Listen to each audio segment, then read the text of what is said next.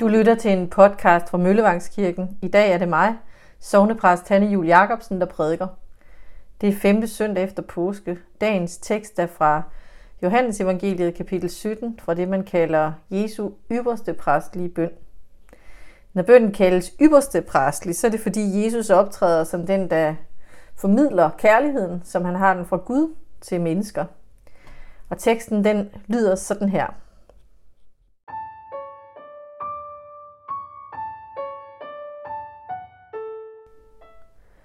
Sådan talte Jesus. Og han så op mod himlen og sagde, Fader, timen er kommet, herliggør din søn, for at sønnen kan herliggøre dig, ligesom du har givet ham magt over alle mennesker, for at han kan give evigt liv til alle dem, du har givet ham. Og dette er det evige liv, at de kender dig, den eneste sande Gud, og ham du har udsendt, Jesus Kristus. Jeg har herliggjort dig på jorden ved at fuldføre den gerning, du har givet mig at gøre. Fader, herliggør mig nu hos dig med den herlighed, jeg havde hos dig, før verden var til. Jeg har åbenbaret dit navn for de mennesker, du gav mig fra verden. De var dine, og du gav dem til mig, og de har holdt fast ved dit ord. Nu forstår de, at alt, hvad du har givet mig, er fra dig. For de ord, du gav mig, har jeg givet dem, og de har taget imod dem, og de har i sandhed forstået, at jeg er udgået fra dig, og de er kommet til at tro på, at det er dig, der har udsendt mig. Jeg beder for dem. Ikke for verden beder jeg, men for dem, du har givet mig, for de er dine. Alt mit er dit, og dit er mit, og jeg er herliggjort i dem. Jeg er ikke længere i verden, men de er i verden, og jeg kommer til dig. Hellige Fader, hold dem fast ved dit navn, det du har givet mig, for at de kan være et, ligesom vi. Amen.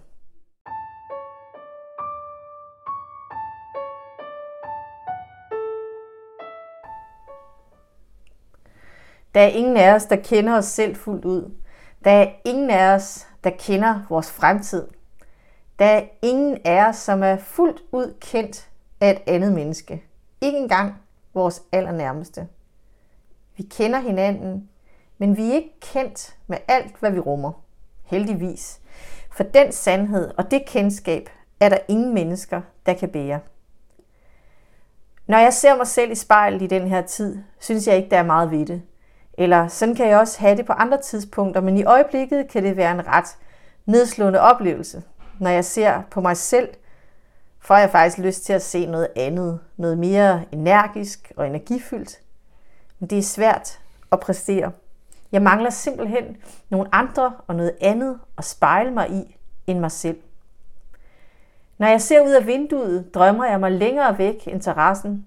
Det vækker min længsel efter at komme ud blandt mennesker igen.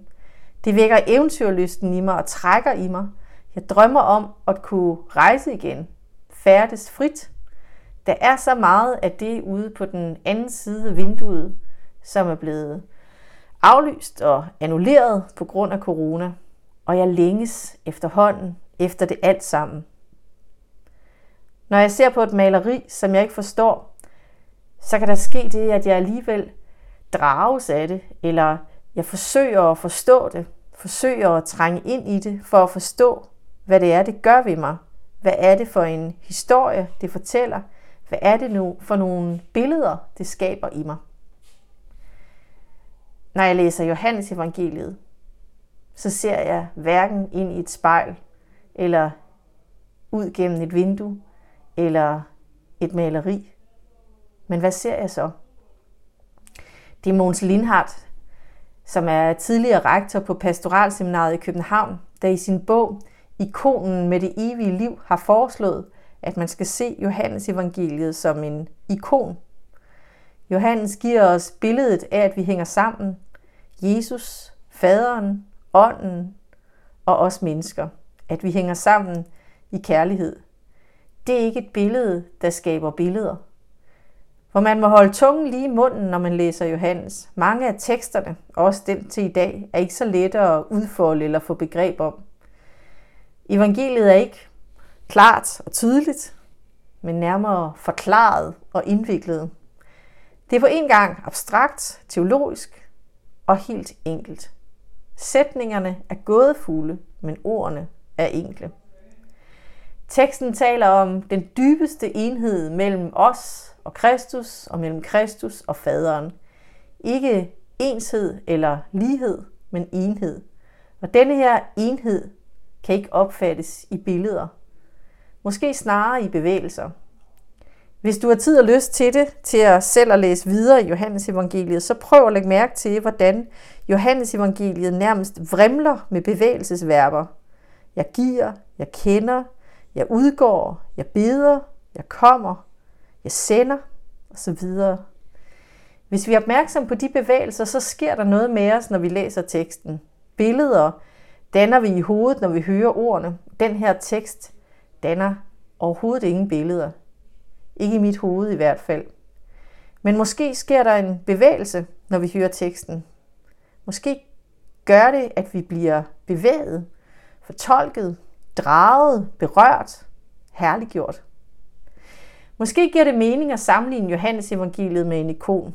Ikonen, som vi kender det fra den ortodoxe kirke, hvor de mystiske og gådefulde og bøndens bevægelse spiller en langt større rolle, end vi kender det fra vores lutherske tradition. Her er fromhedsidealet ikke at kunne forklare Gud, men måske snarere at lade sig forklare af Gud. Som når Gregor Nyser skulle have sagt, når du er teolog, vil du bede i sandhed. Når du beder i sandhed, er du teolog. I den tradition er der ingen pædagogisk indføring i den kristne tro. Nej, her er det levet liv, bøn og bevægelse. Sådan oplever vi også ikonerne fra de ortodoxe kirker. De er ikke pædagogiske eller lette at identificere sig med. Oftest et helligt ansigt, en historisk person, men altid vist i sin ophøjelse. Øjnene er rettet mod os, som ser på det, men alligevel ikke rigtig tilstedeværende. Som om de ikke bare, som om de ikke ser bare på os, men også hen over os og bag om os. Ansigtet ligner en, en maske, stiliseret på en måde ligesom billedløse, som Johannes teksterne. Fuldkommen renset for alt det, som kan sætte vores fantasi og indlevelse i gang. Et moderne billede skaber perspektivet sådan, at man bliver draget ind i billedet. Ind i et landskab, ind i et rum, ind i et ansigt. Ikonen derimod fremstiller ikke en verden, man ønsker at træde ind i. Måske snarere tværtimod. Perspektivet er vendt om. Fokus ligger ikke i billedet, men hos os, hos tilskueren, som får en oplevelse af at blive set. Blive set af ikonen. Perspektivet vender ud af, ud af imod tilskueren, ud af imod os. Og måske er det sådan, vi skal gå til Johannes evangeliet som en ikon. Vi bliver set, og samtidig er billedet ikke kun rettet mod læseren, mod os, men også bag os, mod det vi kommer fra. Ikonen ser på os og ser på os i den sammenhæng, vi kommer fra. Den ser ud over det, vi øh, har med os, ud over vores historie, ud over vores sammenhæng, ud over vores mangler, men den ser også på den himmel, som er spændt ud over os som en evighed. Når der står, jeg og faderen er et, så vil et moderne maleri måske male et billede af Kristus, hvor faderen er skjult bag ham eller i ham. Og jo mere vi som beskuer eller tilskuer kunne trænge ind i billedet, jo tættere vil vi komme på en afsløring af faderen gennem synden. Det ligner den måde, vi oftest i en luthersk sammenhæng går til en bibeltekst. Vi vil trænge ind i den. Vi vil forstå den for at kunne komme tættere på en forståelse af Gud. Jeg og faderen er et, står der flere steder i Johannes evangeliet. Ikonen vil fremstille den sandhed anderledes, som et ansigt. Vi ses af ansigtet, men samtidig ser, som samtidig ser over os og bag os. Vi drages ikke ind i billedet. Vi forsøger ikke at trænge ind i billedet, for at dets historie skal blive til vores historie.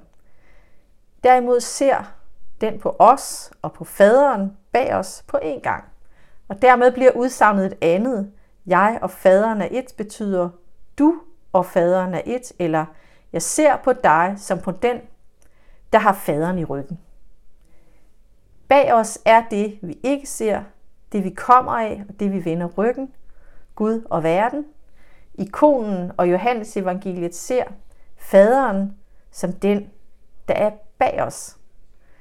Når der står, nu går jeg til ham, som sendte mig, så vil et traditionelt maleri vise for eksempel Kristi Himmelfart, at Jesus forlader os for at gå til en anden verden, den som er bag ham.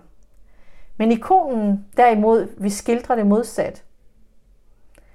Han går til den, som er bag dig, for at du med al din frygt og fortid kan hvile i ham. Det du ikke kan se og derfor må frygte, det er nu hos Gud. Ikonen og Johannes teksterne omslutter betragteren eller læseren, omslutter os. Og det at være omsluttet af det guddommelige, det er det evige liv. Som når der står, og dette er det evige liv, at de kender dig, den eneste sande Gud, og ham du har udsendt, Jesus Kristus.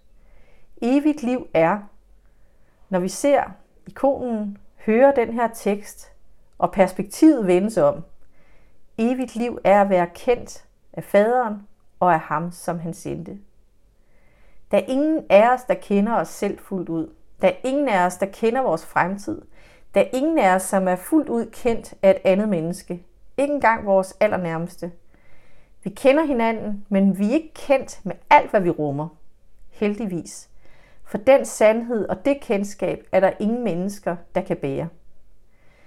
Evangeliet i dag stiller os foran en ikon af den kærlighed, der består i, at vi er kendt af den treenige Gud, der er bag os og foran os, ved siden af os og i os. At vi er kendt med alt det, der er os, af Gud, af den evige Gud. Og det evige liv opstår der, hvor alt det, som er dig, din fortid, din nutid og din fremtid, er kendt af Gud. Ikke som noget, vi skal trænge ind i og forstå, men som det, der bliver givet til os, som kommer til os, som møder os, som omslutter os, som elsker os med guddommelig kærlighed. Må det lys, som skinner i os, og skinne gennem os. Guds fred vær med jer. Og her slutter denne postcards fra Møllevangskirken. Det er 5. søndag efter påske 2020.